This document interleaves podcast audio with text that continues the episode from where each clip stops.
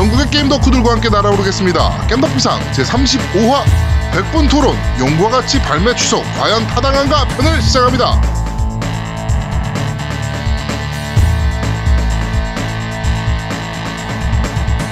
저는 진행을 맡은 제아도목이고요. 제 옆에는 언제나 그렇듯이 우리 노우미님 나와 계십니다. 안녕하세요. 안녕하세요. 명의도용 때문에 요새 정신이 없는 노우미 인사드립니다. 네. 그 사건 대충 봤습니다. 명의도용이 아니구나. 저작권도용. 저작권도용이죠. 그렇죠. 네. 그 어떻게 해결됐습니까? 일단은 나는 성인인 줄 알았는데 네. 성인이 아니더라고. 나중에 알고 보니까 나이도 속이고 있었던 거야 얘가. 네. 그래갖고 나이부터 시작해서 지 사는 집, 뭐 환경, 뭐 다 속이고 다녔어요. 네네네네. 그래가지고 일단은 그쪽 학교에다 전화했죠. 다니는 네. 학교, 다니는 학교를 파악해서 전화를 해서 일단은 3월 말까지 네. 제 지적 저작권 관련된 합의금을 내놔라. 네. 그래서 지금 진행 중에 있습니다. 걔가 알바를 구해서 꼭 갚겠다라고 얘기한 상태고요. 네. 한번. 저때 말이죠. 예, 근데 나는 돈을 받는 게 목적이 아니에요. 왜냐면 또 돈을 받으면 그 피해 받던 그 팀들이 있어요, 또. 네. 그런 팀들한테 조금씩 나눠줄 거야. 근데 나는 나만 소송을 걸 수 있는 상황이었거든요. 네네네. 왜냐면 내 것만 공개적으로 유튜브에 올렸어. 그리고 지가 했다는 표시까지 하면서. 간땡이도 크다, 미친 새끼고. 그래서 일단은 학생이고 뭐 그러다 보니까 좀 약간 좀 치근하기도 하고 좀 그래요. 네. 알겠습니다. 네. 자, 그리고 우리 아재트님 나와 계십니다. 안녕하세요. 네, 안녕하세요. 혹 때려다가 혹 붙이고 피눈물 흘리고 있는 아재트입니다. 뭔 소리야? 내가 오늘 이제 나중에 얘기하겠지만 용과 같이 토론을 했잖아요. 네네네. 처음엔 생각을 했어요. 토론 프로 이렇게 하면 사람들 불러놓고 자기들끼리 얘기하도록 시켜놓고 나면 난 좀 쉴 수 있을 줄 알았거든. 그래서 좀 그냥 한 주는 좀 날림으로 그냥 편안하게 먹고 숟가락 한번 얹어보자 했는데 더 피곤했어. 이게 막상 하니까 토론 준비하고 할 사람 모으고 트위치 뭐 생방송 확인하고 이게 평소보다 더 힘들어. 이게 네. 내가 한번 해보니까 이 밥상에 숟가락도 얹어본 사람들이 얻는 거지. 그럼요. 이게 아무나 얻는 게 아니야. 근데 우리가 지금 100분 토론을 하고 나서 지금 다시 이제 오프닝 네, 본녹음하는 거죠. 네, 본녹음하는 거잖아요. 아재트가 굉장히 잘했어. 네. 힘들어 죽는다. 그래서 내가 지금 진행을 제아도목보다 아재트가 더 진행을 잘할 것 같은 생각이 들더라고. 그것도 괜찮은 방법이야. 그래서 한 주를 한번 아재트가 진행하는. 괜찮네. 빨리 넘어갑시다. 꾸려보는 게 어떨까. 네. 네. 그리고 내가 전 방송을 분석한 애가 있어요. 나 아는 애 중에. 네. 지금 한 1화부터 듣기 시작해갖고 이제 아재트가 이제 다시 오는 것부터 해가지고 쭉 듣는 애가 있는데 나한테 네. 그 얘기를 하더라고. 그 애가 아재트님이 특집을 하고 싶지 않은 게 아니래. 특집을 그래. 하고 싶지 않은 게 아니라 특집을 하고 싶은데 뭘 할지를 물어보는 멘트래 그게. 그러니까 심리적으로 걔가 심리학과 전공하는데 굉장히 정확한 친구네. 그러니까 자꾸 나 이제 특집 안 해. 이게 뭐냐면 야 다음 특집 뭐 할까? 이거의 다른 표현이라고 하는 거야. 그래서 정확히 아재트의 의도를 저희가 네. 알아냈다. 네, 알겠습니다. 이제 전문가의 손길을 얻어가면서 우리가 MC의 심리까지 파악하는 그런 방송이 돼가고 있습니다. 그다음에 또 좋은 소식 하나 있습니다. 네. 이거는 아직 결정난 건 아닌데 네. 여자 MC를 구할 것 같아요. 그래요? 잠깐. 제5의 MC가 들어오는 거네요? 네, 그렇죠. 제가 아는 음악 쪽 친구들이랑 어떻게 하다 연이 된 분들이 좀 있는데, 네. 원래 이제 좀 게임 쪽에 굉장히 유명하신 분이에요. 게임 쪽에 유명하신 여성분인데, 지금 일단은 네. 거절을 했어. 너무 전문성 있는 방송인 것 같다고. 네. 관심은 있는데, 너무 전문성 네. 있는 것 같아서, 자기가 껴도 될까라는 생각을 자꾸 하시더라고. 우리 만나보자. 제가 그래가지고, 빠지면 되겠네요. 제가 빠지면 전문성이 떨어지니까 그분이 오실 수 있겠네요. 그래가지고 그 얘기는 꼭 했어 내가. 전문성은 우리 아재트가 있기 때문에 신경 안 쓰셔도 된다. 그렇지. 네. 아재트가 있기 때문에 전문성은 신경 쓰시지 말고 양양 편을 들어봐라. 양양은 그렇지. 위신년이다. 그런 컨셉으로 가시면 되는데 근데 이분이 또 굉장히 미인이야. 그래. 그래가지고 게임 쪽 BJ 중에 굉장히 좀 유명하신 분이기도 하고. 네. 이게 좀 그래요. 하여튼 좀 골치 아픈데 하여튼 그분이 안 되면 또 다른 분도 또 있어. 그래가지고 네. 조만간 여성 MC가 구해질 것 같다. 알겠습니다. 네. 자, 뭐 말씀드린 대로 오늘 100분 토론이 진행됐으니까 이따 한번 들어보시면 될 것 같고요. 우리 2월달에 게임이 미친듯이 폭풍처럼 쏟아지고 있습니다. 그렇죠. 저희 후원금 들어오는 거 다 나가고 제 돈이 나가고 있는 상태죠. 이미 다 썼죠, 우리 그거는. 이미 다 올인 났죠. 예. 네. 일단 게임들 많이 사셨죠? 우리 아재트님 몇 개 샀습니까 이제? 한 6개, 7개 산 것 같은데. 하드웨어 산 것도 있잖아. 헤드폰. 아 그렇죠. 소니 이제 골드 헤드폰 사고. 네. 네. 그리고 뭐 인왕은 당연히 사고요. 레고월드 네. 사야 되고 슈로데파이브 예약했고 헤일로워즈 예약하고 베르세르크 무쌍, 호라이즌, 뿌요 테트리스 하고 뭐 그 네. 정도 산 것 같은데. 우리 노우미님은? 또 비슷하게 샀고요. 저희 이제 레고 네. 남았고 호라이즌 네. 남았고 그다음에 그 베르세르크 무쌍 남았고요. 그 세 개만 네. 사면 저희는 다 산 거예요. 네. 네. 네. 하여튼 저희가 하나하나 뭐 전부 게임을 전부 다 리뷰하진 않겠지만 그래도 중요 네. 게임들은 저희가 간간히 리뷰로도 진행하도록 하겠습니다. 일단은 다음 주에 인왕 해보는 건 어때요? 저 지금 인왕에 관심이 많아가지고 아직 못. 네, 인왕 하죠. 네. 네, 인왕 일단 인왕 얘기를 잠시 해봅시다. 일단 저는 제가 어제 오늘 잠깐 플레이했거든요. 내가 할 게임은 아니구나라는 생각이 좀 많이 들었어요. 이건 못하겠더라고 나는. 저도 그래요? 네. 너무 어렵더라고. 근데 저희가 안 해봐서 이게 지금 아까 이제 이 방송 끝나면 바로 해볼 건데 네. 뭐가 그렇게 어려워요? 이거 저는 이제 플레이하면서 이제 어제하고 오늘 그 플레이 영상을 조금 이제 트위치로 방송을 했었거든요. 네. 근데 기본적으로 저는 다크 소울류를 잘 못하는 편인데다가 네. 블러드본을 빼고는 한 번도 엔딩을 본 시리즈가 없어요. 네, 뭐 저도 마찬가지입니다. 네. 그리고 닌자 가이덴 같은 경우에는 이제 3 같은 경우에 무적 모드가 거의 있으니까 엔딩을 네. 보고 1, 2를 다 엔딩을 못 봤었거든요. 네. 자, 그런데 이 게임이 어떤 게임이냐면 테크모의 팀 닌자 가이덴을 만든 팀에서 다크 소울처럼 만든 게임이에요. 내가 이걸 왜 샀지? 근데 나는 이제 궁금한 게 그거예요. 어떤 면에서 어려운지를 좀 듣고 싶어. 네. 네. 어떤 면에서. 그러니까 지금 다크 소울을 잘 못 하시고 잘 안 해보신 분들이 어떤 면에서 이 인왕이 어렵다고 하는지를 제가 플레이하기 전에 한번 듣고 싶고 그 부분을 좀 분석해서 다음 주에 얘기하고 싶어서 말씀을 드립니다. 일단 세대 맞으면 죽어. 그렇지. 안 맞으면 되잖아요. 그게 어려운 거예요. 그러니까 보통 그 닌자 가이덴 같은 경우가 제일 대표적으로 처음 나왔던 그 스타일인데 보통 일반적인 액션 게임들 같은 경우에는 졸개들은 그냥 쉽고 그냥 졸개들은 그냥 쑥쑥 썰어 넘기면 되고 나중에 보스라든지 좀 강한 중간 보스 이런 애들하고 좀 힘들게 싸우는 건데 닌자 가이덴들은 졸개 하나 둘하고 싸울 때도 정말 이렇게 좀 잘 싸워야 되는 좀 그런 유잖아요. 네. 그러니까 이게 대표적인 딱 그런 느낌이라고 보시면 되는 거예요. 그러니까 물론 잘하는 사람한테는 그냥 뭐 저게 왜 어렵지? 안 맞으면 되잖아. 뭐 피하면 되지. 저게 왜 어렵지? 하는데 이제 그걸 그러니까 말이 쉽지. 그게 사실은 다크 소울이 그래요. 뭐냐면 그렇죠. 그 보스는 안 어렵고 보스는 패턴이 있으니까. 그런데 가는 길 졸개들이 어려워. 네. 네. 그러니까 이것도 비슷한 것 같은데 일단 제가 해보고 다음 주에 얘기하죠. 네. 네. 네. 자, 뭐 게임 얘기를 계속 이어서 한번 해보죠. 일단 저번 주 넷마블이 좀 많은 변화가 있었습니다. 그래가지고 6시 되면 불이 꺼지고 컴퓨터가 꺼지고요. 네. 넷마블에서 이제 뭐 작년에 이제 뭐 이렇게 개발자들이 사망하고 뭐 이런 일들이 좀 있었잖아요. 그렇죠. 그것 때문에 이제 비판이 굉장히 지금 거세졌었어요. 그 경향일보에서 이제 한번 경향 비즈 쪽에서 한번 다룬 적이 있고 며칠 전에 뭐 그런 이제 메이저 언론사에서 다루기 시작하다 보니까 넷마블이 이제 변화를 선언을 했습니다. 그래가지고 주말 근무 없고 야근 없는 회사를 만들겠다라고 이제 공언을 했단 말이에요. 과연 이것이 얼마나 지켜질 것이냐라는 게 조금 의문이 들기는 합니다. 개인적으로 봤을 때. 특히 야근하고 주말 근무만 없애는 게 아니라 퇴근하고 나서 메신저로 지시하는 것까지 다 없앤다. 네네네네.라고 얘기하고 근데 사실 게임 서비스 같은 경우에는 특징상 그 GM들이 야간에도 일을 할 수밖에 없거든요. 그러니까 뭐 GM뿐만 아니고 개발진도. 그렇죠. 야근이 아예 없을 수는 없어요. 네, 뭐 예를 들면 게임상에서 심각하게 버그가 생겼다든지, 뭐 안정성에 문제가 있다든지, 뭐 그런 부분들, 예를 들면 좀 악용하는 뭐 네. 그런 틈새를 악용하는 이런 유저가 있다든지, 그러면 그건 빨리 대처를 해야 되기 때문에 네.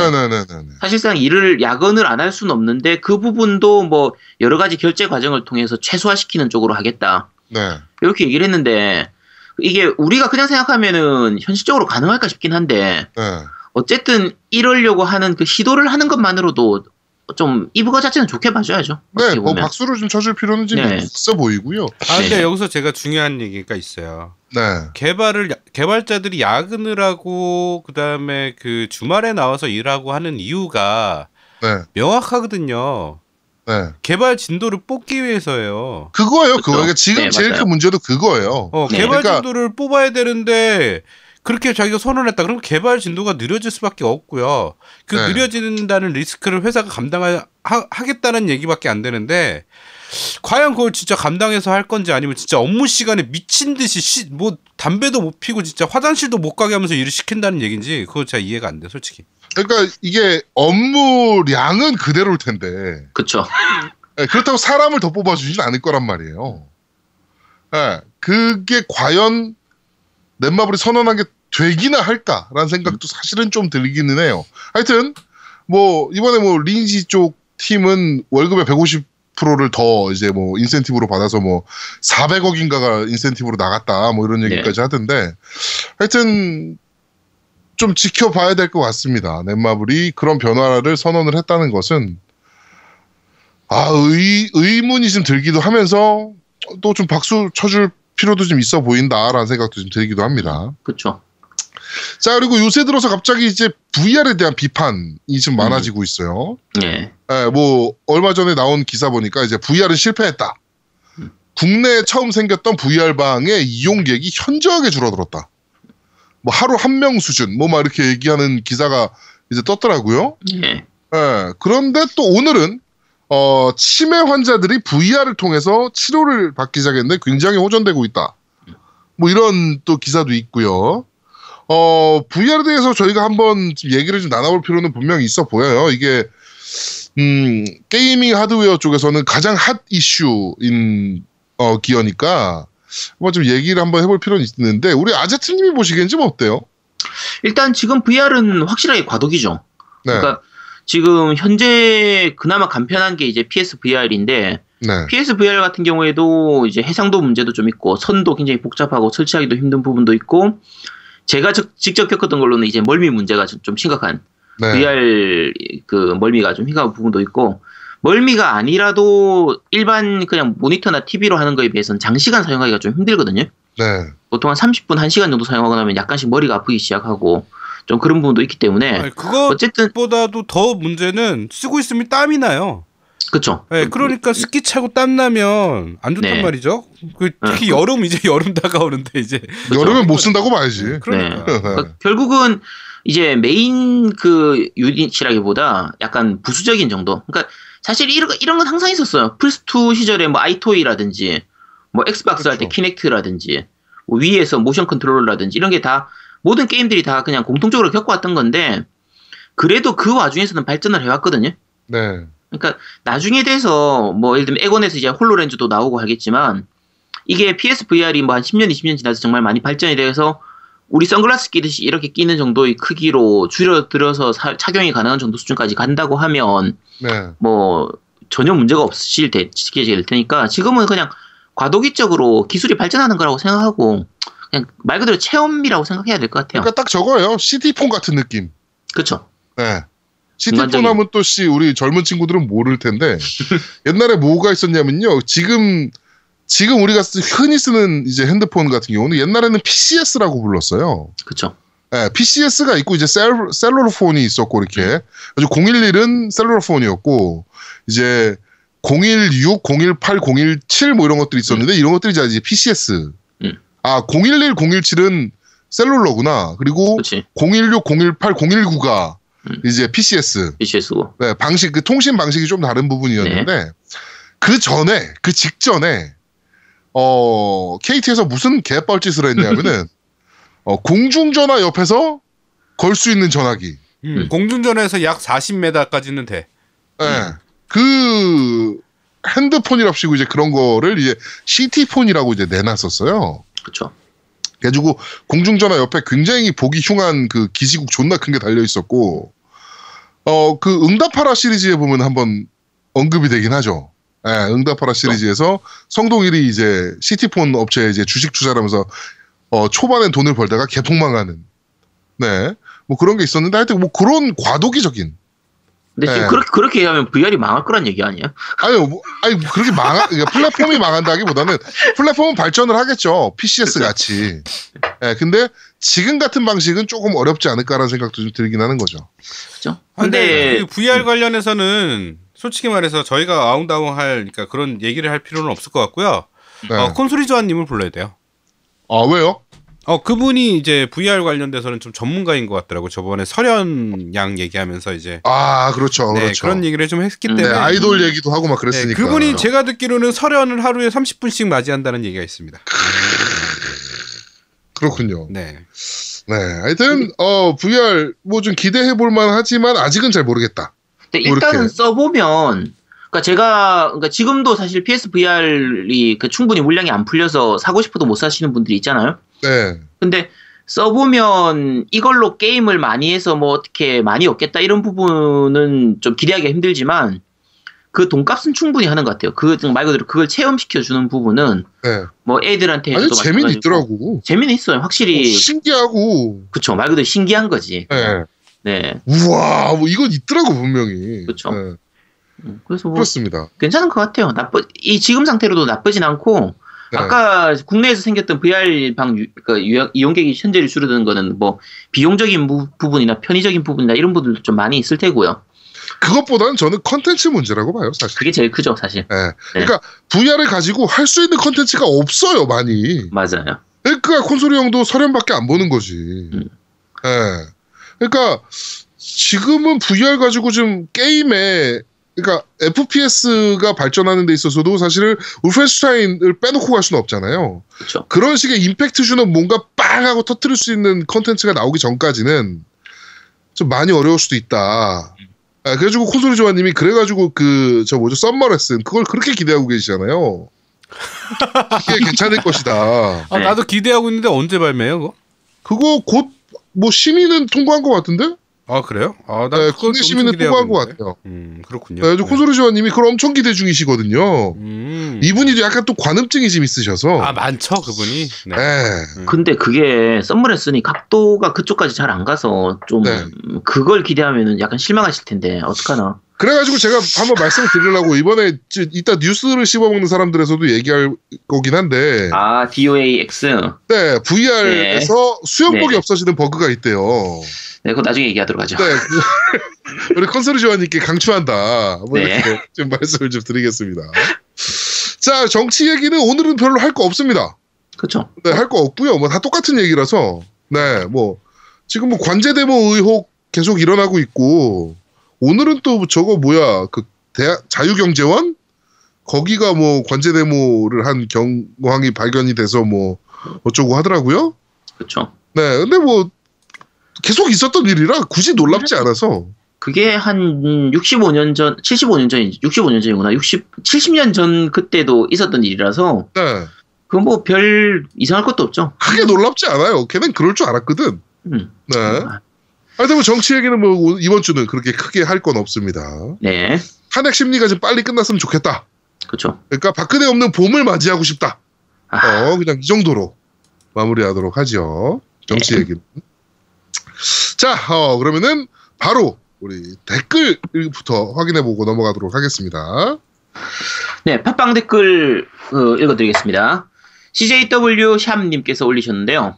지난주에 이제 제가 욕 많이 한다고 했던 분인데, 자, 제아두목님과 아재트님을 헷갈렸네요. 얼굴이 화끈거립니다. 아재트님이 아니고 제아두목님입니다.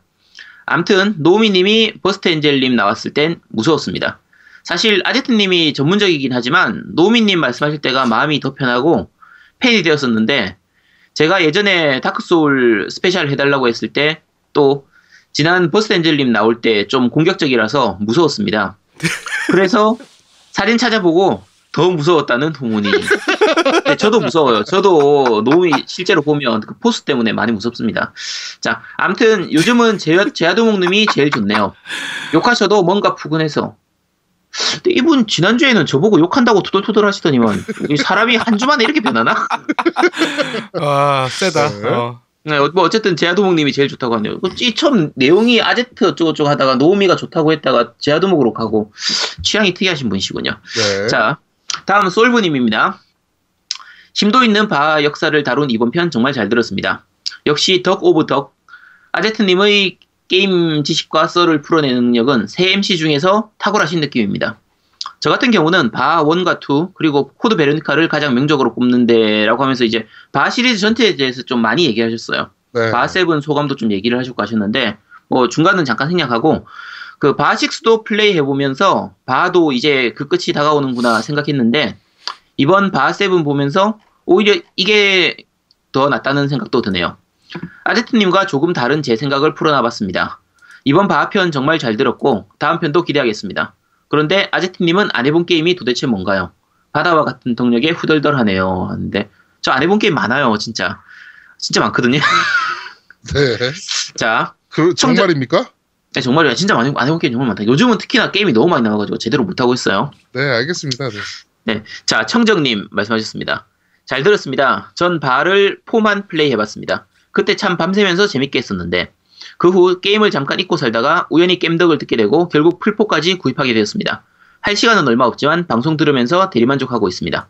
바7은 한번 사서 해봐야겠습니다. 네, 꼭 사세요. 네. 자, 모야루님께서 올리셨습니다. 이번 주도 잘 들었습니다. 역시 아제트님이 돌아오니 컨텐츠의 질이 달라지네요. 아제트님이 열심히 식탁에 오를 요리를 하고 노우미님이 열심히 식탁을 차리고 마지막에 두목님이 수저를 올리는 겜덕 비상.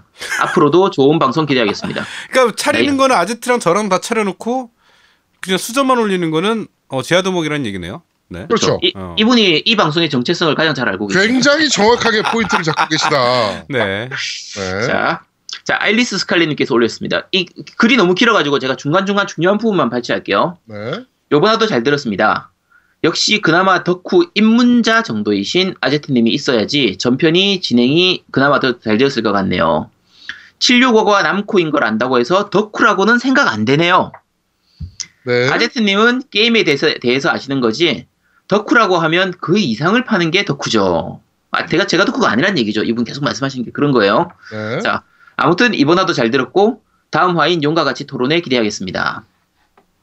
자, 네. 이분 다 말씀하신 게 이 내용입니다. 요약하면 제가 덕후가 아니란 얘기예요. 알겠습니다. 이거 다음에 저희가 그 토론 한번 하기로 했으니까요.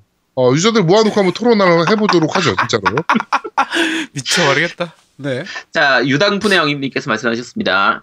자, 늘 자기 전에 듣느라 끝까지 듣지 못하는 경우가 많았는데 간밤에 불면증이 도졌는지 2부까지 전부 들었네요. 아제트님 바 라이브 방송도 재밌게 잘 봤습니다. 칼 들고 똥꼬 찌르다 실패하는 것도요. 크크크. 아, 제가 그때 보스 패턴을 몰라가지고 아 정말. 자, 다음 올드 스네이크님께서 말씀하셨습니다. 나중에 게임 매장 창업 특집할 때 단위 게임 사장님을 게스트로 불러주실 수 있나요? 그분이 진격의 액전사 시절 게임 매장 창업 시기 때 게스트로 나오셨는데 그동안 있었던 일과 다시 재오픈을 노리시니 그간의 이야기를 들어보고 싶어요. 이거는 제가 고민을 좀 했는데 네, 이건 좀 그분한테 너무 잔인한 얘기 같아요. 그러니까 그쵸? 안 좋은 일을 2016년도에 평생 있어야 될 안 좋은 일을 진짜 몰아서 안 좋은 일을 겪으셨거든요. 그렇죠. 그거를 다시 한번 풀어라라고 하는 거는 좀 사실은 너무 잔인한 것 같아서 네. 이분은 저희가 나중에 매장 오픈하고 나면 그때 한번 부르도록 하고 예, 저희가 이 말씀하신 그 게임 매장 창업 특집은 지금 얘기가 되고 있는 분이 있으니까 그분 네. 출연해서 하는 걸로 하겠습니다. 그렇죠. 이분이 겪었던 그 게임 샵의 일이 전혀 일반적인 내용이 아니기 때문에 그렇죠. 네. 이분은 그 우리 코너가 아니라 인간극장 코너에서 다루는 지금 그거는 또 방화로 약간 의심되는 부분도 좀 포인트가 잡히고 막 그래가지고 그렇죠. 네, 하여튼 좀 많이 그렇습니다. 네. 네, 팟빵 그 댓글은 여기까지 읽도록 하겠습니다. 네, 자 그럼 밴드 리뷰 바로 읽어보도록 하겠습니다. 유현승님께서 새해 인사가 늦었습니다. 새해 복 많이 받으세요라고 남겨주셨고요. 계속 제가 실수한 것 때문에 계속 리플이 돌고 돌더라고요. 네. 그 북복 실수한 거 가지고. 복분. 네. 복분. 네. 넵튠을 찾아서. 네. 넵튠을 찾아서 님께서, 잘 들었습니다. 방송 녹음만 하면 흥미진진한 특집 예고, 용과 같이 토론편 기대하겠습니다. 라고 기대하셔도 좋을 것 같습니다. 자, 그리고 X1 님께서, X1 맞죠? 이거 엑소N이 아니죠? 괜히 EXO 들어가면 엑소라고 읽어야 될 것 같아서. 네. 자, 항상 잘 듣고 있는 일반인입니다. 아제트님의 뛰어난 커먼 센스에 놀라 첫 댓글 달아봅니다. 커먼센스 돋는 해설은 전혀 관심 없던 게임도 검색해보고 영상을 찾아보게 되는 능력이 있으십니다. 제야도목님, 노우미님, 콘솔이조아님과 함께 오래오래 방송하시길 바라며 열심히 듣겠습니다. 라고 남겨주셨고요. 아 근데 커먼센스는 굉장한 것 같아요. 제가 올해 요번 주만 해도 커먼센스를 한 10번 정도 써먹은 것 같거든요. 네. 아 이게 사람들이 반응이 달라. 오, 그래서 당연하지. 네. 커먼센스 아니야 이건? 막 이러면 막 다들 막 와 질질 싸더라고 아주 그냥. 네. 뜬금없는 곳에서 저런 걸 써먹네요. 네. 자, 배드라디오님께서 게임이라는 넓은 문화에서 꼭 플레이를 잘해야만 전문가는 아닙니다. 영화평론가가 영화를 잘 만들거나 음악평론가가 위대한 음악가가 아니듯이 말이죠. 아제트님은 전문가가 맞습니다. 라고 남겨주셨고요. 정확하게 포인트 잡고 계십니다. 네, 저도 그 덧글 읽고 되게 많이 반성했어요. 아, 네. 전문가는 게임을 못해도 되는구나. 그럼요. 확실히 네. 알았어요. 네. 네. 전용준이나 뭐 이런 애들이 스타크래프트 잘하는 사람들이 아니거든요. 아, 근데 사실은 솔직히 전문가라면 게임을 못하는 게 맞아요. 왜냐면 잘하면 그게 훅훅 넘어가 버리거든. 그래서 게임을 깊게 안 파도 돼. 기본기가 그렇죠. 있으니까. 그러니까 아재트 같은 사람이 굉장히 게임을 잘 파는 이유를 제가 정확하게 알았어요. 네. 네. 이게 바로 커먼센스 같아요. 네. 자, 바로 또 추억님께서 방송 잘 들었습니다. 스위치 온라인 서비스에 대한 정보를 덧붙이자면 처음에는 무료로 제공되고 가을부터 유료로 전환된다고 하고 버추얼 콘솔 게임들이나 액원이나 버추얼 콘솔 게임들이 그 액원이나 플스처럼 무료로 제공되긴 하나 한 달간 렌탈 형식으로 제공된다는 루머가 있습니다. 뭐 다음 주 끝장토론 기대할게요. 라고 남겨주셨고요. 자, 쿠로사기님께서 바이오 하자드 특집과 아제트님의 커먼센스 잘 들었습니다. 일본에 숫자로 하는 말장난이 좀 있습니다. 예를 들면 39라고 하면 산큐, 생큐라는 의미도 있습니다. 그렇구나. 커먼센스 맞습니다. 라고 남겨주셨습니다. 그렇죠. 커먼센스죠. 네. 육군은 뭐야, 육군은? 네. 그건 콘솔시와님이 잘 알죠. 아, 네. 네. 장원호님께서 바 4D 익스큐터 체험해 본 적이 있습니다. 아마 2004년이었을 겁니다. 오사카에 놀러 간 적이 있는데 그때 놀이공원에서 1,500엔 정도의 체험을 해볼 수 있었는데 그때는 이러도 잘 모르고 그저 바이오하자드라는 영화만 보고 이런 것도 있어? 라는 생각에 탔었습니다. 어렴풋이 기억나는 소감을 말씀드리자면 상당히 몰입도가 높았습니다. 그래픽은 그때도 별로 좋다는 생각은 못했었으나 어트랙션 장치가 적절하게 개입이 되어 상당히 즐겁게 감상했던 추억이 있습니다. 좋은 추억 살려주신 아제트님 감사합니다. 라고 남겨주셨고요. 준사80님께서 아제트님이 아닌 아제트님의 또 한편의 명작 특집 야, 이건 진짜, 와, 대단하다. 아재트 팬이 네. 제일 많은 것 같아. 기분 나빠. 네, 뭐, 제가 생각하는 최고의 팟캐스트는 청취자가 해당 작품을 머릿속으로 상상하며 해당 작품에 대한 소비 욕구가 생겨야 된다라고 하는 것입니다. 뭐 하면서 쭉 남겨주셨고, PS, 아재트님의 지식은 나무에서 나온 것이 아니라 머리 또는 가슴에서 나온 것이라는 것은 유튜브 리뷰를 통해서 알 수 있었습니다. 게임을 하시며 주옥 같은 주변 지식을 대량 방출하시는 모습 존경스럽습니다. 라고 남겨주셨고요. 가슴에서 나오는 거 맞는 것 같아요. 아재트가 의외로 가슴이 좀 있거든요. 네. 네. 기술사님께서 늘 방송 감사히 듣고 있는 기술사입니다. 후원금에 시청료라고 적어보낸 이유는 예전 진격방송 때 말씀드렸던 건데 KBS 시청료를 내는 게 너무 싫어서 잘라버리고 그 시청료를 진격방송에 보내드렸던 것이었는데 방송이 중단되어 한동안 안 보내고 있었네요. 아 이거 기억납니다. 네. 내 돈이 거짓선동 편파방송하는데 사용되는 것이 너무 아까웠거든요. 그래서 저희 집은 텔레비를 보고 있지 않습니다. 혹시나 기억나실까 해서 시청료라고 보냈습니다. 적은 금액이지만 KBS보다 훨 정치 중립적인 방송이라 생각되어 방송하시는 동안은 계속 보낼게요. KBS 솔직히 그게 방송입니까? 수고하세요. 저희가 공영방송보다 훨씬 인지도가 있는 방송으로 이렇게 상승을 해주셨네요. 고맙습니다. 감사합니다. 네. 자, 그리고 이인성님께서 잘 들었습니다. 정치 얘기는 언제나 재밌군요. 뉴스는 좀 짧아서 아쉬웠습니다. 물론 아제트님의 코너를 위한 발판이라고 생각합니다. 이번은 음악은 별로 즐긴 게임이 아니다 보니 잘 모르겠더군요. 바하 이야기는 바 1편만 PC로 즐겼었습니다 하고 쭉 이렇게 바 소감을 좀 남겨주셨고요. 네. 김진승님께서, 오, 처음 보는 분들이 지금 몇 분 계십니다. 네, 이거 새로 들어오신 분이시던데. 네. 방송 재미나게 들었습니다. 2부 아재트님의 바이오 아재트집 정말 재밌었습니다. 역시 특집 전문 남자 겜잘할 오덕이 아니라고요? 게임 플레이만 특급 일반인이시네요. 저는 투쓰리를 가장 재밌게 했습니다. 언제나 쉬지 않고 방송해주셔서 정말 감사합니다. 라고 남겨주셨습니다. 자, 플로우시기님 마지막 리플이네요. 방송 재밌게 잘 들었습니다. 며칠 전부터 시작해서 이제야 정주행 완료했습니다. 며칠 전부터 시작하셨는데 저희 방송을 다 들으신 거예요. 정주행으로. 네, 일하거나 운전하는 동안 듣고 있었는데 정주행 다 해버리고 나니 이제 한 주씩 기다려야 되니까 현기증 나네요. 온라인 PC게임만 즐기다가 콘솔로 입문한 지 얼마 안 되었는데 유익하게 재밌게 콘솔계의 정보를 전달해 주셔서 정말 감사합니다. 게다가 제가 경남 진주에 살고 있는데 우연히 지나가다 타이틀 몇 개를 구입했던 가게가 겜덕 비상이랑 연관되어 있는 라키님의 가게였다는 걸 알게 되니 더더욱 반갑더군요. 오프라인으론 라키님 가게를 온라인으로 라운드탑 게임을 이용하면 되겠군요. 두 분 가게도 번창하시고 겜덕 비상 MC도 무리하지 마시고 건강관리 잘하셔서 롱런 하시길 바랍니다. 많이 늦었지만 새해 복 많이 받으세요. 라고 남겨주셨습니다. 고맙습니다. 네, 새해 복 많이 받으십시오.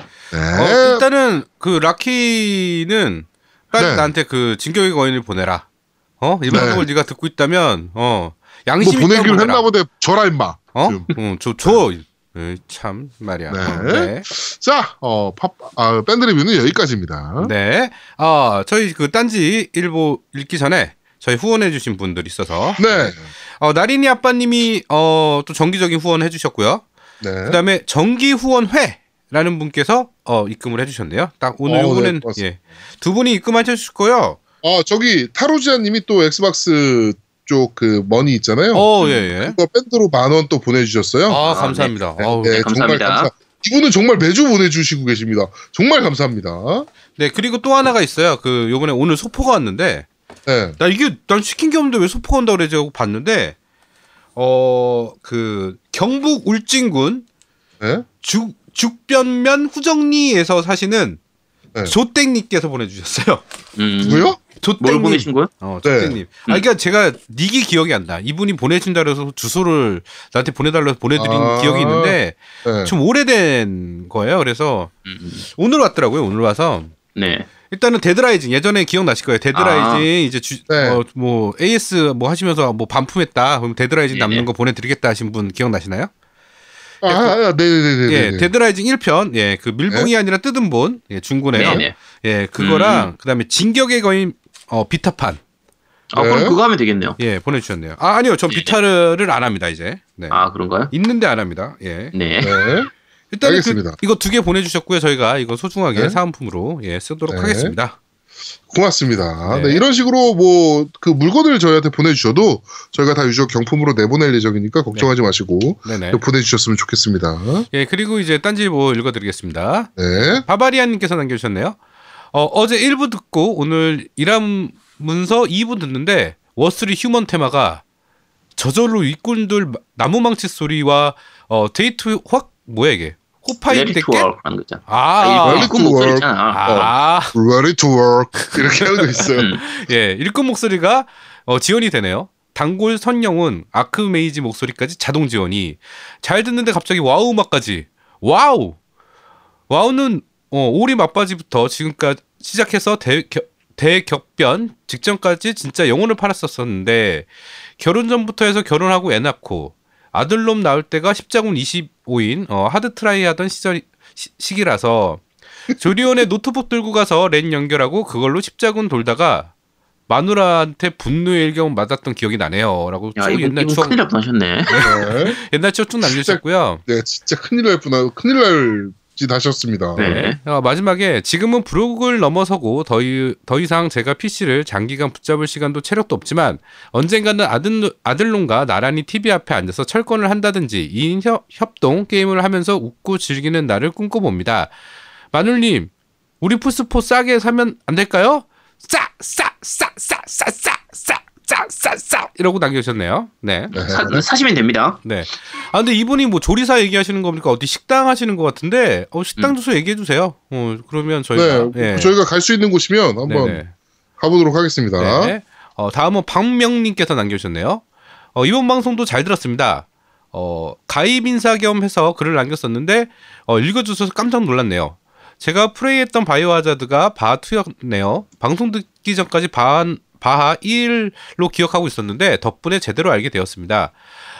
방송 덕분에 오랜만에 추억이 떠올려 봤네요 하면서 추억 얘기 쭉 해주셨고요. 아재트님 특집은 들을 때마다 추억을 떠올리게 하는 매력이 있는 것 같습니다. 매주 해주셨으면 좋겠어요. 매주 해주셨으면 안 합니다. 좋겠어요. 절대 안 해요. 계속 좋은 방송 부탁드립니다. 겜덕 비상 화이팅입니다. 제가 플스 구매를 망설이고 있는 이유는 아들이 거의 파괴왕입니다. 저나 와이프가 만지고 있는 것들에 관심이 크며 방심하면 어느 순간 아들 손에 들어가서 두드려지고 던져지고 위에서 뛰고 TV만 벌써 2번 박살냈습니다. 세 번째 TV는 포 플라스틱을 씌워서 쓰고 있는데 가끔 방심하고 있다가 아들이 화면 액정을 때리는 것을 발견했다면 어느 정도 아들과 말이 통할 때까지 기다리고 있습니다. 라고 남겨주셨네요. 이거 어떻게 생각하십니까, 아재트님? 이분은 플스 사시면 안 되겠네요. 이거 지금 말씀하시는 거 봤을 때 애가 한 두세 살인 것 같은데 한 1년만 참으세요. 1년만 기다리면 괜찮아질 거거든요. 그리고 지금 나이가 만약에 지금 저런 식으로 파괴왕으로 커가고 있으면 만약에 플스가 있다면 지금 아마 CD 트레이는 동전이 들어있을 거고요. 그렇죠. 네, 보통 그렇게 됩니다. 네. 네. 뭔가를 넣어요. 근데 동전이 제일 넣기가 좋아서 네. 지금은 그냥 비타나 3DS 가지고 그냥 주머니에 항상 잘 넣어서 그렇죠. 차라리 그렇게 게임 하시도록 하세요. 네, 비타 사시는 게 제일 좋아 보이네요 지금은. 네. 제믹스 유저님께서 남겨주셨네요. 2주 동안 기다렸다가 드린 더 반가웠던 방송이었습니다. 전 바와 1, 2편이 이 당시 주었던 충격이 너무나 강렬해서인지 개인적으로 1, 2편이 가장 기억에 남습니다. 특히 월광 소나타를 연주하는 장면은 공포스러운 분위기와 너무나 잘 어울려서 그 후로 이 음악을 들을 때마다 섬뜩함을 느끼곤 합니다. 늘 목소리만 들었던 갓제트님 실물을 볼 수 있어서 정말 좋았습니다. 종종 유튜브로 뵐 수 있었으면 좋겠네요. 노우미님 노래를 듣다 보면 늘 예전 기억이 되살아나서 참 좋네요. 와우가 40 최고 레벨이었던 베타 때 기억도 나고요. 지났지만 동우님 생신 축하드려요 하고 남겨주셨네요. 네, 고맙습니다. 네, 자 마지막입니다. 페이크당님. 이번화 정말 잘 들었습니다. 바이오 하자드 특집에 걸맞는 일반인들 정점 위에 서서 일반인들을 내려다보고 계시는 사실상 게임 업종 종사자를 제외한 일반인 끝판왕 아재트님의 설명을 잘 들었습니다. 그런데 바이오 하자드 느낌이 난다 안 난다 기준을 좀비 무쌍 생존 어드벤처로 구분하셨던데 보통은 좀비 비좀비로 나누지 않나요? 그리고 용병 모드 꿀잼이라 모바일판이랑 3DS판 머셔러리 vs 재밌게 했는데 존재가치를 모르겠다냐뇨 지존! 마지막으로 용병 모드 설명하면서 헝크 얘기 좀 나오나 해서 기대했는데 안 나왔더라고요. 혹시 간략하게라도 설명 좀 부탁드려도 될까요? 제가 방독면성 애자라서. 그다음에 방독면성 애자신가요? 네. 그다음에 T바이러스 화이팅이라고 남겨주셨네요. 네.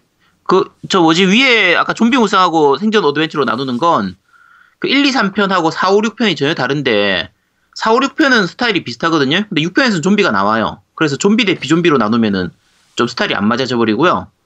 이거 헝크 얘기를 할까요? 이거 한 5분 정도 걸릴 텐데. 아, 한번 하시죠. 네, 이게 마지막 덕후래요. 이제 하시면 돼요. 네. 그래요? 헝크가 지난번에 제가 2탄 얘기를 하려고 하다가 이걸 얘기를 할까 하다가 얘기를 안 했었는데 그 바하 시리즈에서 전통적으로 나오는 감초 캐릭터 같은 거예요. 이게 지난주에 그 2편에서 처음 나왔었고요. 외모가 약간 특징적이에요. 그러니까 그 바하 시리즈 일러스트 같은 거 보다 보면은 요거 보신 분들이 있을 텐데 2차 대전 때 쓰는 방독면 같은 그런 거 쓰고 눈에 붉은색 눈빛 있는 그런 방독면이에요. 방독면을 쓰고 몸 전체에다가 온갖 장비 다 갖추고 뭐 이때 장갑이라든지 장화 같은 거 이렇게 해서 완전 무장한 그런 외모로 나오거든요. 그래서 그냥 외모만 보면은 엑스트라스럽지만 실제로는 최강의 병사예요. 별명이 사신이라고 불리는데 이 스토리까지 얘기를 해야 되나? 그럼 스토리도 약간 좀 설명을 할게요. 그러면 그 바하2에서 지난번에 제가 설명하려다가 그 윌리엄 버킨하고 이런 얘기까지 나와서 좀 복잡해지는데 바하2가 스토리가 T 바이러스라고 해서 좀비 바이러스가 퍼진 게 문제가 되거든요. 그래서 바하2의 도시 전체가 이제 좀비가 나돌게 되는데 거기서 그 레온 편에서 나오는 쉐리 버킨이라고 여자애가 있어요. 그 여자 나중에 이제 뒤에도 나오지만 쉐리 버킨의 아버지가 윌리엄 버킨이라는 인물인데 얘가 그 엄브렐러사의 과학자예요. 그 G 바이러스를 개발하는 과학자인데 얘가 이제 그 나중에 그 G 바이러스를 개발하고 나서 엄브렐러사 몰래 이거를 가지고 미군한테 갖다 주려고 하거든요. 스토리상. 근데 그거를 엄브렐러사한테 들키는 거예요. 그래서 엄브렐러사가 자기 엄브렐러 사설 그 부대 있잖아요. 그때 지난주에 얘기했던 USS. 네. 그러니까 엄브렐러 시큐리티 뭐 서비스인가. 그래서 어쨌든 그 사설 부대를 보내가지고 윌리엄 버킨을 죽이려고 해요. 근데 죽이려고 할 때 그 도망치던 윌리엄 버킨이 자기 몸에다가 G 바이러스를 주입해가지고 괴물이 돼서 얘가 나중에 2탄의 그 최종 보스가 되거든요. 근데 아까 얘기했던 이 G 바이러스, 그러다가 이제 그 와중에서 T 바이러스가 퍼져가지고 이제 도시 전체가 그 좀비가 되는, 그러니까 좀비가 퍼지는 그게 이제 바하2의 메인 스토리인데, 이때 윌리엄 버킨을 죽이려고 갔던 부대의 요원 중에 한 명이 헝크예요. 지금 이분이 말씀하신 그 헝크거든요. 네. 그래서 헝크 이 부대의 목적 자체가 G 바이러스를 가지고 돌아오는 거였는데, 이 윌리엄 버킨이 G 바이러스로 인해서 이제 괴물이 되면서 다른 부대원들은 다 죽어버리게 되고 혼자서 살아 돌아오게 돼요. 그래서 다른 부대원 다 죽인다고 해서 별명이 사신이에요. 그래서 그 바하2에서는 그 모드 중에서 이제 숨겨진 모드로 그 제사의 생존자라는 모드가 있거든요. 폴스 서바이벌인가 해서 이게 제사의 생존자라는 그 숨겨진 모드가 있는데, 네. 이게 어떤 모드냐면 총알도 거의 없고 회복력도 정말 없는 상태에서 스토리를 그냥 다 진행해야 되는, 그러니까 그 적한테서 거의 도망치다시피 이렇게 하면서 끝까지 진행해야 되는 건데 굉장히 고난이도예요. 엄청 난이도가 높은 그런 그 이제 미니게임이라고 해야 되나? 어쨌든 세컨드 스토리고, 그 뒤에도 뭐 이제 사탄에서도 머시너리즈 모드라든지 3DS용에서 뭐 아까 얘기했던 이 말씀하신 그 머시너리즈 3D라든지 이런 데서도 그 플레이어블 캐릭터로 나오고요. 근데 우리가 고를 수 있는 캐릭터로 나오고, 크로니클즈나 레벨레이션 시리즈에서는 이제 레이드 모드가 있었거든요. 그러니까 적축이는 레이드 모드, 어쨌든 레이드 모드가 있는데 거기서도 플레이어블 캐릭터로 나오는데 뭐 스토리로는 안 나오고요. 네. 얘가 스토리에 나오는 것 중에 하나가 그 오퍼레이션 라쿤시티예요. 게임 자체는 망했는데 이 오퍼레이션 라쿤시티 초반에 이 헝크가 정말 암살자로서 굉장히 멋있게 나오는, 임팩트 있게 나오는 장면이 있거든요. 네. 요때 헝크가 좀, 그러니까 나름대로 이게 헝크가 좀 인기가 있어요. 외모는 전혀 박농면 쓰고 있으니까 안 보이는데, 네. 그 몇몇 작품에서는 굉장히 멋있게 나오는 캐릭터라서 카리스마가 좀 있지. 네, 카리스마 있는 캐릭터라서 좀 좋아하시는 분들도 꽤 있고요. 가끔 그 코스프레 하는 곳 보면은 헝크 코스프레 하는 분들 꽤 자주 보여요. 그럼 일본에서는 특히 자주 보이는 편이라서, 어쨌든 헝크는 그런 캐릭터예요. 너무 긴가요? 너무, 네. 너무 길게 말했나? 아니, 저는 그 아재트가, 네. 설명할 때가 제일 좋아요, 난. 실수 있어서. 난 너무 좋아. 난 더 길었으면 좋겠어. 자, 그래서 저는 지금 이렇게 얘기를 해주셨잖아요. 네. 요번에 느끼는 게 뭐냐면, 그 바이오하자드 특집편도 그랬고, 전문가를 한 분 더 모시자. 그래서 아재트와 대화를 나눌 수 있는 분 한 분 더 모시자라는 생각이 좀 들어요. 그래서 전문가 두 분께서 서로 받아치면서 아주 원활하게 더 많은 설명들을 할 수 있는 시간이 좀 더, 네. 길어질 수는 있지만, 좀 그래서 요번에 한번 그 바이오하자드 AS 편을 좀 했으면 좋겠어요. 그 크로사기님이 굉장히 하고 싶어 하더라고. 그 너무 지겨워질 것 같아서 내가 안 한다니까. 그러니까 그게 지겹진 않을 것 같아요. 새로 해보고 지겨우면 뭐 다시 빼면 되고요. 일단은 한번 어떨까라는 생각을 좀 갖게 되네요. 예. 그 제아드모님은 어떻게 생각하시나요, 이 부분에 대해서? 글쎄요. 네. 고민을 지금 한번 해보도록 하겠습니다. 네, 그렇죠. 네, 고민하시죠. 네. 자, 그러면 이제부터 광고 듣고 오시죠. 광고. 콘솔 게임의 영원한 친구, 겜덕 비상 최대 후원자 라운드탑 게임. 강변 테크노마트 7층 A35에 위치하고 있습니다. G마켓과 옥션 보아행콕 11번가 황아저씨몰을 찾아주세요. 주문 시 겜덕 비상 팬이라고 하면 선물도 챙겨드려요.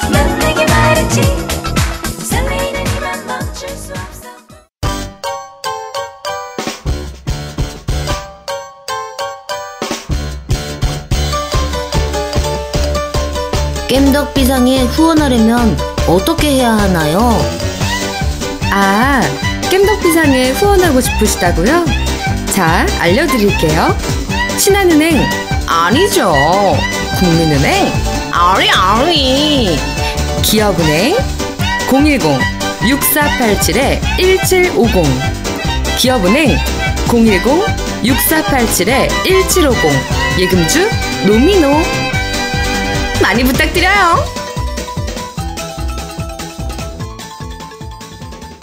자, 첫 번째 코너입니다. 뉴스를 씹어먹는 사람들. 질강질강. 질강질강. 질강질강. 네. 자, 한 주가 있었던 콘솔 게임의 다양한 뉴스를 전달해드리는 뉴스를 씹어먹는 사람들 코너입니다. 자, 첫 번째 뉴스입니다. 엑스박스 PSP 불법 공유를 하는 포럼이 해킹이 됐습니다. 그래요? 네, 네, 우리나라는 아니고요. 해외 쪽에서 있던 포럼인데 해킹이 돼가지고 250만 명이 넘는 유저의 개인 정보가 유출이 됐습니다. 아, 해외 포럼이? 네네네. 아. 이 정보를 이제 주고받던, 그러니까 릴 포럼인 것 같아요. 릴 포럼인 것 같은데, 이쪽에서 개인 정보가 몽땅 다 유출돼서, 근데 뭐 여기 신용카드 정보가 들어가는 것도 아니고. 그렇지. 좀 사는데 사실 해외 사이트들은 보면은 거의 개인 정보를 안 넣잖아요. 그냥 네. 아이디하고 이메일 정도만 넣고. 아이디, 패스워드, 이메일. 네, 거의 그 정도라 뭐 사실 네. 뭐 그게 큰 의미가 있나 싶긴 합니다.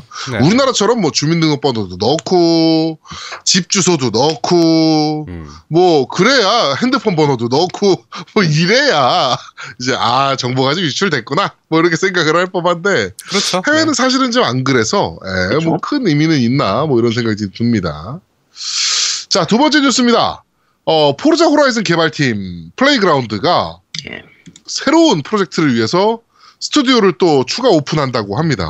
그래요? 네. 정말 기대되죠. 네, 아, 네. 그러네요. 그러니까 이게 그 플레이그라운드가 하는 그 레이싱 게임이 두 가지 종류가 있잖아요. 일단 일반적으로 그 아케이드성 레이싱 게임이냐 아니면 그 네. 시뮬레이션 레이싱 게임이냐 이렇게 나눠지는데 뭐 그런 소식은 없나요?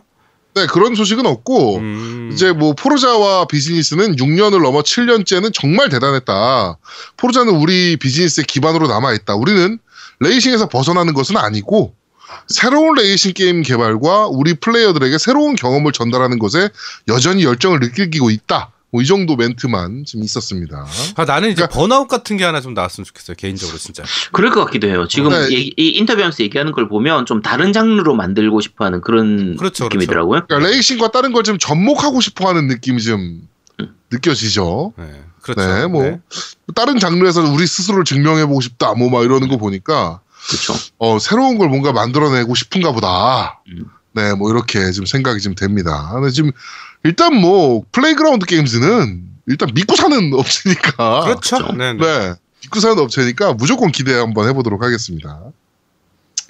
자, 그리고 E3 관련 소식입니다. 2017년 E3는 일반인도 참가가 가능하도록 변경이 된다라고 합니다. 네. 이게 제가 기억하기로는 2000년 초반 중반까지는 일반인 입장이 가능했었어요. 그렇죠. 일반인 입장 가능한 쇼였는데 그게 이제 돈이 너무 많이 든다 게임사들이 뭐 이런저런 이유로 인해서 이제 업체 관계자들만 가는 쇼로 바뀌었었는데 다시 변경이 된다고 합니다. 입장료가 약 250불 정도 되고. 초기 특별 이제 뭐 얼리버드 같은 거죠. 네, 초기 구매는 150불에 판매된다고 합니다. 비싸네 생각보다 입장료가. 네. 15,000원, 15,000장 정도 티켓 판매한다고 하니까 정말 한정인 거죠. 그렇죠. 네, 150불이면 거의 한 우리나라 돈으로 한 20만 원 돈 되는데. 그렇죠. 네. 20만 원 넘는 거죠. 250불이면 30만 원 정도 하는 거예요. 그러니까 지금. 150달러면 네네네. 20만 그렇죠, 한 20만 원 하는 거죠. 네. 와, 비싸네. 아니 근데 이게 작년이나 이런 거 비교하면 굉장히 싼 거예요 사실. 네, 작년에 2,000불이었어요. 2,000불? 네. 200만 원, 250만 원 정도? 그러니까 비즈니스니까. 아. 그렇죠, 비즈니스니까. 네, 지금 지스타 있잖아요. 지스타 일반 유저 입장권 10,000원인가 하지 않나요? 네, 그 정도 해요 뭐. 네. 네, 그 비즈니스 입장은 18만 원인가 그래요. 아, 그래? 네, 비즈니스, 그러니까 B2B 입장은 입장료가 어마어마하게 비싸요. 대신에 이제 뭐 줄 서고 이런 거 없이 그냥 딱. 네, 바로바로 입장인 네, 거죠. 바로바로 할 수 있는 거고, 네. 좀 더 이제 깊이, 그러니까 하나의 게임 가지고 한 20, 30분씩 이렇게 할 수도 있고, 어쨌든 그러니까 그런 부분들. 비즈니스 하러 가는 거예요, 비즈니스. 그렇죠. 네. 뭐, 이 게임, 괜찮네. 우리가 퍼블리싱 해볼까? 뭐 이런 것도 좀 생각해 볼 수 있는 뭐 그런 자리였는데, 이제 일반인도 참여가 가능하다라는 겁니다. 네. 네. 자, 그리고, 네 번째 뉴스입니다. 한빛소프트가 새로운 뻘짓을 하기 시작했습니다. 네, 어떤 거냐면은 저 콘솔용하고 PC용으로 VR 게임 헬게이트런던 VR을 비공개 테스트를 했습니다. 네, 걱정이 많이 됩니다. 네, 사실 한빛이 정말 잘 나가고 있다가 한번 크게 휘청한 게 헬게이트런던 때문이거든요. 그렇죠. 네. 아, 이 빌로퍼 아직도 기억나는데 빌로퍼가 이제 블리자드에서 네. 회사에서 만든 게임이 이제 헬게이트런던인데 그거를 한국에서 퍼블리싱을 이제 한빛이 전 세계 퍼블리싱을 네. 했잖아요. 아, 이것을 VR용으로 비공개 테스트를 한다. 한빛에 다시 한번 헬게이트가 열리는구나. 뭐 이런 생각이 지금 듭니다. 아, 근데 한빛은 진짜, 아, 좀 뻘짓쯤 안 했으면 좋겠는데, 그 엄청난 유통사에서 개발사로 변경하면서, 야. 지금은 좀 많이, 네, 좀 많이. 그렇죠. 힘들죠, 사실. 그렇죠. 좀 많이 힘들죠. 네. 김영만 회장이 이제 나온 이후에 많이 힘들어지긴 했습니다. 한때 우리나라에 진짜 한 획을 걷던 회사긴 한데. 그렇죠. 네. 스타크래프트 때문에 유통회사로서 엄청나게 발돋움 치다가 그걸로 이제 개발을 또 시작했잖아요. 유통사에서. 네. 그러다가 저 헬게이트로 홀딱 하고 나서 와, 참 그러네요. 네. 그렇습니다. 네. 하여튼 헬게이트가 다시 한번 열린다. 한빛소프트에. 네네. 뭐 과연 발매할지 모르겠어요. 일단 비공개 테스트라는 거 보니까 발매할지는 모르겠습니다. 자, 그리고 5번째 소식입니다. 오버워치 개발팀은 콘솔 유저들이 키보드 마우스를 쓰는 것을 원치 않는다 라는 얘기를 했어요. 그래가지고 지금 예상되는 건 밴되는 거 아니냐라는 얘기까지 지금 나오고 있습니다. 네. 그러니까 오버워치 개발팀은 콘솔에서 마우스와 키보드 사용을 반대합니다. 저희는 콘솔 제조업체들의 그러니까 저기죠. 엑스박스나 MS나 소니 같은 업체에 마우스와 키보드 그리고 컨버터 장치를 사용하는 것에 대한 우려를 전달했습니다. 그리고 저희는 계속해서 콘솔 제조업체에 연락을 했었고 이러한 결정을 내리라고 연락을 계속적으로 취할 것입니다. 마우스와 키보드 그리고 컴퓨터 사용을 불가능하게 하거나 아니면 모든 유저에게 공식적으로 마우스와 키보드를 지원하거나 이렇게 하기를 원합니다. 뭐 이렇게 굉장히 불공평하다, 뭐 이런 그쵸. 식으로 이제 막 얘기를 좀 했습니다. 정말 불공평해요, 이거는. 네.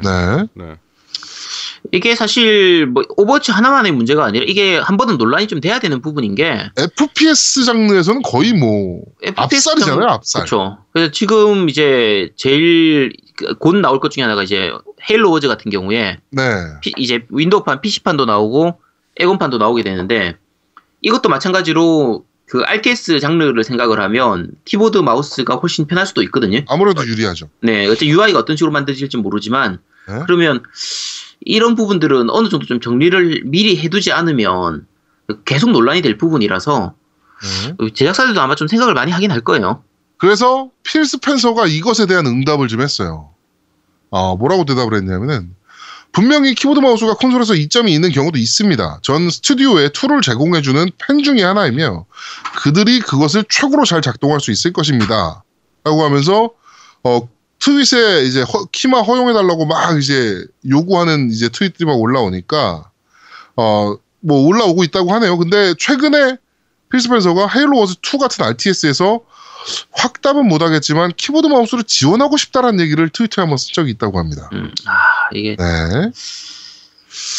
키보드 마우스 문제는 계속적으로 좀 문제가 지금 될 수 있을 것 같습니다. 그렇죠. 네. 일단은 네. 소니가 공식으로 인정한 것 자체가 저는 미스라고 봐요, 솔직히. 네. 지금 상태에서 제일 좋은 방법은 그냥 키만은 키와끼리, 패드는 패드끼리. 만약에 둘 다 하고 싶다 하면은 그냥 둘 다 하는 게 방을 좀 쪼개든지 이렇게 하면 몰라도 네네네. 당연히 유불리가 나올 수밖에 없기 때문에 어떻게든 조치를 하긴 해야죠. 안 그래도 이거 가지고 지금 루리땡에서 좀 이슈가 좀 많았어요. 그러니까 뭐 어떤 이슈였냐면은 지금 제가 잠깐만 소개를 좀 해드리면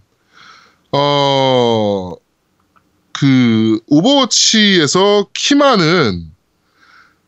지원은 장애인들을 위해서 필수적이다라는 뉴스가 나온 적이 있어요. 폴리곤에서 이제 쓴 뉴스인데 이제 거기서 이제 유저들의 리플이 사실은 조금 많이 좀 과격하죠, 좀. 네, 좀 불편하더라고요. 그러니까 어떤 점이 지금 문제가 좀 있어 보였냐면은 그러니까 야, 장애인들은 PC로 해라. 뭐 이런 반응. 그러니까 키보드 마우스 쓸 거면 장애인들은 PC로 해라. 왜 패드로 굳이 하려고 그러냐, 장애인들이. 뭐 이런 반응들이더라고요, 유저 리플들이. 아니 장애를 가진 사람들은 플스도 쓰면 안 되는 거야? 뭐 이 생각이 갑자기 확 들더라고 저도. 그래서 일반적으로 우리나라에서 금융권에서는 장차법이라고 있어요. 장애인 차별 방지법. 네, 아니 그게 필요하죠. 그렇죠. 네, 그러니까 장애인이어도 플레이스테이션을 할 권리가 있는 거고 그러니까 플레이스테이션을 아주 잘해야 할 권리가 있는 거예요. 즐겁게 즐길 수 있을 만한 권리가 있는 거예요. 그러니까 키보드 마우스는 제가 봤을 때 그런 식의 지원이 필요하다면 이제 장애인용으로 판매가 된다면 모를까, 일반인들이 쓰면은 조금 좀 애매하긴 하죠, 사실은. 그걸 또 구분하기 힘드니까. 일단은 그게 문제죠, 그게. 네, 일단은 어쨌든 여러 가지 방법이 좀 나와야 될 것 같긴 해요. 네. 아직까지는. 이것도 마찬가지로 과도기죠. 네. 자, 그리고 좀 많이 반가운 소식입니다. 이제 한글화가 필요 없을 수도 있어 보여요. 이번에 나온 한국의 한 프로그래머가 네. 액원 PC 풀4에서 나오는 화면을 스트리밍을 통해서 한글화를 하는 유틸리티를 개발을 했습니다. 네. 그러니까 화면에 뿌려지는 정보가 영어로 뿌려지면 그거를 위에다가 더 레이아웃을 더해가지고 한글로 뿌려주는 거예요. 그렇죠. 네, 좀 많이 놀라운 프로그램이더라고요. 근데 지금 좀 써보니까 지금 딜레이도 좀 심하고 네. 좀 오역도 좀 있고 막 그래요. 그쵸. 그래서 그 부분은 이제 업데이트를 통해서 구글 신경망 번역을 통해서 진행을 할 거다 뭐 이런 식으로. 네. 그러면 정말 빨라지고 정말 좋아질 거거든요. 그럴 수도 있죠. PC용은 사실 예전에 비슷한 프로그램이 있었는데 네, 이미 있었죠. 네, 약게임으로 많이 썼죠. 네네. 뭐 일본 게임들 할 때 많이 썼었던 방식이긴 한데, 근데 그 액원이나 풀포용은 이제 화면을 그대로 인식해가지고 글자 인식해서 이렇게 하는 방식으로 하는 거라 잘만 좀 지금은 아직까지는 초기 단계라고 해야 되나, 어쨌든 스무스하진 않은데, 그리고 그때 바로 클릭을 해서 눌러줘야 그 번역이 되는 거라서. 네. 사실 좀 쓰기는 불편하긴 해요. 근데 네, 지금은 불편하긴 해요. 네, 근데 좀 더 발전되고 하면은 괜찮을 것 같아요. 지금 후원 이제 하고 있죠. 네, 텀블벅으로 네. 후원을 하고 있어서 지금 네. 저희가 사실은 인터뷰 요청을 좀 했었어요, 제가. 네. 인터뷰 요청을 좀 했는데 목소리 나오는 건 좀 많이 부담스럽다. 네. 라고 얘기를 하시더라고요. 네, 그럼 얼굴 네, 나오면 되지 않겠냐, 그러면 되지. 그래가지고 인터뷰는 사실상 좀 무산이 좀 됐는데 텀블벅에서 지금 한참 후원을 받고 있으니까 네, 그 관심 있으신 분들은 텀블벅 페이지 제가 이제 밴드에 이제 방송 공지 올릴 때 그 텀블벅 페이지를 좀 올리도록 하겠습니다. 그쪽에 가셔서 후원하시면서 이 프로그램이 좀 더 발전할 수 있도록 많은 후원이 있었으면 좋겠습니다. 아, 그러면 지금 제가 궁금한 게 있어요. 이게 프로그램이 네. PC용이에요? PC용인데 액원과 풀포는 스트리밍을 통해서 그렇죠. PC로 화면을 뿌릴 수가 있잖아요. 네. 아니 잠깐만, 그 액원은 스트리밍을 할 수 있고 풀스도 스트리밍 할 수 있잖아요. 네, 할 수 있죠. 풀스도 할 수 있나요? 네. 할 수 있죠. 윈도우 10부터나 윈도우 8부터 했나? 윈도우 10부터 했나? 네. 할 수 있어요. 별도 프로그램 깔고 할 수 있어요. 아, 그래요? 아. 네. 네, 옛날에는 그렇게... 없을 때는 캡처보드가 있었어야 됐었거든요. 네네. 네, 그러니까 캡처보드 써서 해도 되고 제가 봤을 그쵸? 때는 지금 어차피 화면을 그대로 잡아가지고 네. 뿌려주는 방식이라 네, 뭐 캡처보드가 있으신 분들은 캡처보드 쓰셔도 되고 스트리밍 쓰셔도 되고 이렇게 가능할 것 같습니다. 네. 네. 자, 그리고 바로 7번째 소식입니다. 액원에서 곧 업데이트를 통해서 코파일럿 모드가 지원된다고 합니다. 네. 이게 뭐냐면요, 머리가 2개고 몸은 하나가 되는 플레이 방식이에요. 네. 그러니까 그 패드 2개를 가지고 한 명의 캐릭터를 조종하는 거죠. 네. 그러니까 뭐 저같이 이제 인왕이나 뭐 이런 거 못하는 유저 같은 경우는 노우미 같은 고수가 이제 제 플레이를 보면서 같이 플레이를 할 수 있는 거죠. 호흡이 아니고 내 캐릭터를. 네. 그런 이제 방식이 업데이트될 예정이라고 합니다. 이게 주로 쓰일 부분은 사실 애 있는 아빠들은 좀 잘 쓸 것 같아요. 그렇죠, 맞아요. 네, 맞아요. 네, 그러니까 아주 어린 애들이 게임할 때는 하고는 싶은데 잘 못해갖고 막 점프 하나 할 때마다 이거 점프 해줘 이렇게 하면서 아빠한테 오는데 옆에서 아빠가 이렇게 가만히 보고 있다가 그냥 중간중간 도와주는 이런 용으로 쓰면, 이렇게 도와주면 되니까. 네, 그런 용으로 하거나 뭐 여자친구하고 같이 하면서 옆에서 살살 도와준다거나 이런 네. 용도로 쓰면은 뭐 어쨌든 기능이 새로 들어와서 나쁠 건 없으니까. 네. 뭐 괜찮을 것 같아요. 어떻게든 쓰이겠죠. 네, 여기 배풀이 되게 웃기네요. 퍼시픽 림인가요? 그러면서 네, 퍼시픽 림이 반에 운에 나눠가지고 네. 네, 로봇 컨트롤하는 거잖아요. 네. 하여튼 뭐 그런 거 아니냐 뭐 이런 소식입니다. 네. 자, 그리고 8번째 소식입니다. 우리 콘솔이지와님이 제일 좋아할 소식인데요. DOAX3에서 VR로 이제 플레이가 가능한데 네. 수영복이 사라지는 버그가 나왔습니다. 아, 그 DOAX VR용이 따로 있는 거예요? 아니면 DOAX VR 이용권이 따로 있어요. 아, 그래요? 그 이용권을 DL로 사면 네. 지금 DOAX를 3를 VR로 할 수가 있는 거예요. 그렇죠. 아, 네. 예, 지금 이 뉴스가 뜨자마자 바로 고티 확정이다.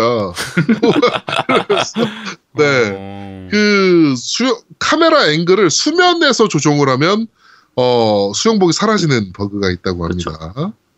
네, 니코동의 영상이 올라와서 우리 콘솔리자님이 아마도 보지 않았을까. 그렇죠. 네, 이런 생각이 좀 드네요. 그 관련돼서 콘솔리자님이 제일 빠르죠. 네. 네, 엄청 빠르신 분이라서요. 그렇죠. 네네. 네. 콘솔리자님이 먼저 발견했을 수도 있어요. 네. 자, 그리고 9번째 소식입니다. 위유, 비운의 콘솔이죠. 위유의 마지막 게임이었던 프로젝트 자이언트 로보가 취소되었습니다. 아니, 그러면 마지막 게임이 뭐가 되는 거야? 최후의 게임이? 마지막 게임은 이제 저 젤다가 되겠죠? 아, 네. 네, 젤다가 될 것 같습니다. 또 모르죠. 한 2, 3년 있다가 또 다른 게임이 나와서 할지도 모르는 부분이고. 아, 설마. 네.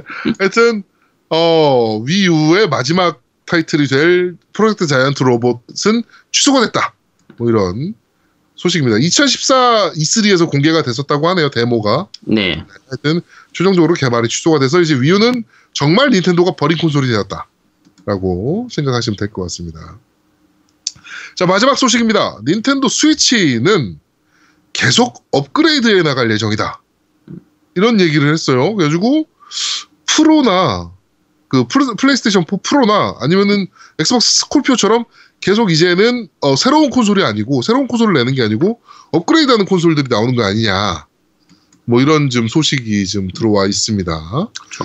일단 저희가 예상하기도 조이콘 같은 경우는 다른 형태로 또 나올 것 같다는 생각은 좀 했었잖아요. 그렇죠. 네, 부착하는 조이콘을 네. 옛날에 그 마우스 그거 뭡니까? 트랙볼. 네네. 트랙볼 같은 걸 박아서 뭐 볼링 게임을 할 수 있게 한다든가. 그쵸. 근데 뭐 이런 것들은 충분히 있을 수 있다라고 생각이 좀 되는데, 스펙까지 변경이 되는 게 나올까라는 생각이 좀 들긴 하네요. 네. 이게 어떻게 보면 이게 처음 이제 프레젠테이션 할 때도 그랬지만, 이게 확장성이 굉장히 좋은 기계이기 때문에 여러 가지를 네. 끼울 수 있는 부분도 많고, 뭐 다른 걸 할 수 있는 부분도 많고 하기 때문에, 그런 식으로 업그레이드를 시키는 방식으로 갈 수도 있죠. 요즘은 네. 지금 아까 말씀하신 것처럼 프로 같은 경우도 마찬가지고 기본 이 OS만 동일화 시켜가지고 가면은 계속 그게 가능하니까 네네네. 그것도 나쁘진 않은 것 같아요. 네, 뭐 결국에는 핸드폰처럼 되는 거죠 이제. 그렇죠. 네, 아이폰처럼 네네. 그렇게 되는 거니까. 네, 핸드폰처럼 그렇게 되는 것 같아서 어떻게든 뭐 변화는 좋은 거라. 네. 네, 지금 기대가 좀 됩니다. 닌텐도 스위치는 정말 기대가 좀 많이 되는 기계네요, 개인적으로는. 그렇죠. 네. 근데 두 분은 어떻게 예약하셨나요? 아니요, 별도로 스위치? 예약은 안 했고요. 그 하누리에 한번 갔더니 30만 원을 내래요, 예약금을. 아, 그래요? 네. 그래가지고 별도로 예약은 안 했고요. 아, 저는 이제 그 라운드탑 게임에 일단 얘기는 좀 해놨습니다. 아, 그래요? 네. 그럼 같이 얘기하면 되겠네. 네, 알겠습니다. 네, 라운드탑 게임에 제가 알기로 한 10대 정도 잡으실 것 같아요, 라운드 게임에서. 네, 그러니까, 뭐, 필요하신, 우리, 노우미님 바로 사실 거잖아요. 그렇죠. 저는 바로 사죠. 네, 그쪽을 통해서 사시면 될 것 같습니다. 네, 알겠습니다. 네. 아, 근데 저게 약간 좀 불안해요. 그러니까, 기기에 있는 언어가 안 바뀌는 거 아닐까. 일본판을 사면 일본어만 나오지 않을까. 언어 설정을 바꿀 수 없는 게 아닐까. 네네네네. 그게 살짝 지금 걱정이 좀 돼요. 그러니까 게임은 코드풀이지만 그거는 아니지 않을까. 그게 제일 걱정이긴 합니다 지금. 그래서 지금 북미판 사야 되나 뭐 이런 생각도 좀 들긴 해요. 그러진 않겠지. 근데 닌텐도 같은 경우에는 발매하기 전까지는 거의 공개를 안 하기 때문에 네. 뚜껑을 열어봐라 알 수 있죠. 아무도 모르죠. 네, 그리고 닌텐도 기계 특성상 한 번도 언어 교체를 지원한 적이 없어요. 그렇죠. 아, 아닌데? 그렇나? 없어요. 아, 기기 자체는 한 적이 없고요. 네. 게임에서는 또 그 지원하는 경우도 좀. 네. 근데 그러니까 네. 기기에 있는 언어를 네. 바꿀 수 있게 해준 적이 단 한 번도 없거든요. 닌텐도는. 네, 그래서 지금 많이 그렇죠? 지금 걱정이 좀 됩니다. 자, 뉴스는 여기까지입니다. 네. 네, 저희는 잠시 쉬고 2부에서 100분 토론으로 여러분들을 찾아뵙도록 하겠습니다. 네. 대한민국 최고의 게임 방송 딴지라디오 겜덕 비상에 광고하세요. 02-771-7707로 전화해 내선번호 1번을 눌러주세요. 이메일 문의도 받습니다. 딴지.마스터 @ gmail.com으로 보내주세요. 구매력 쩌는 매니아들이 가득합니다.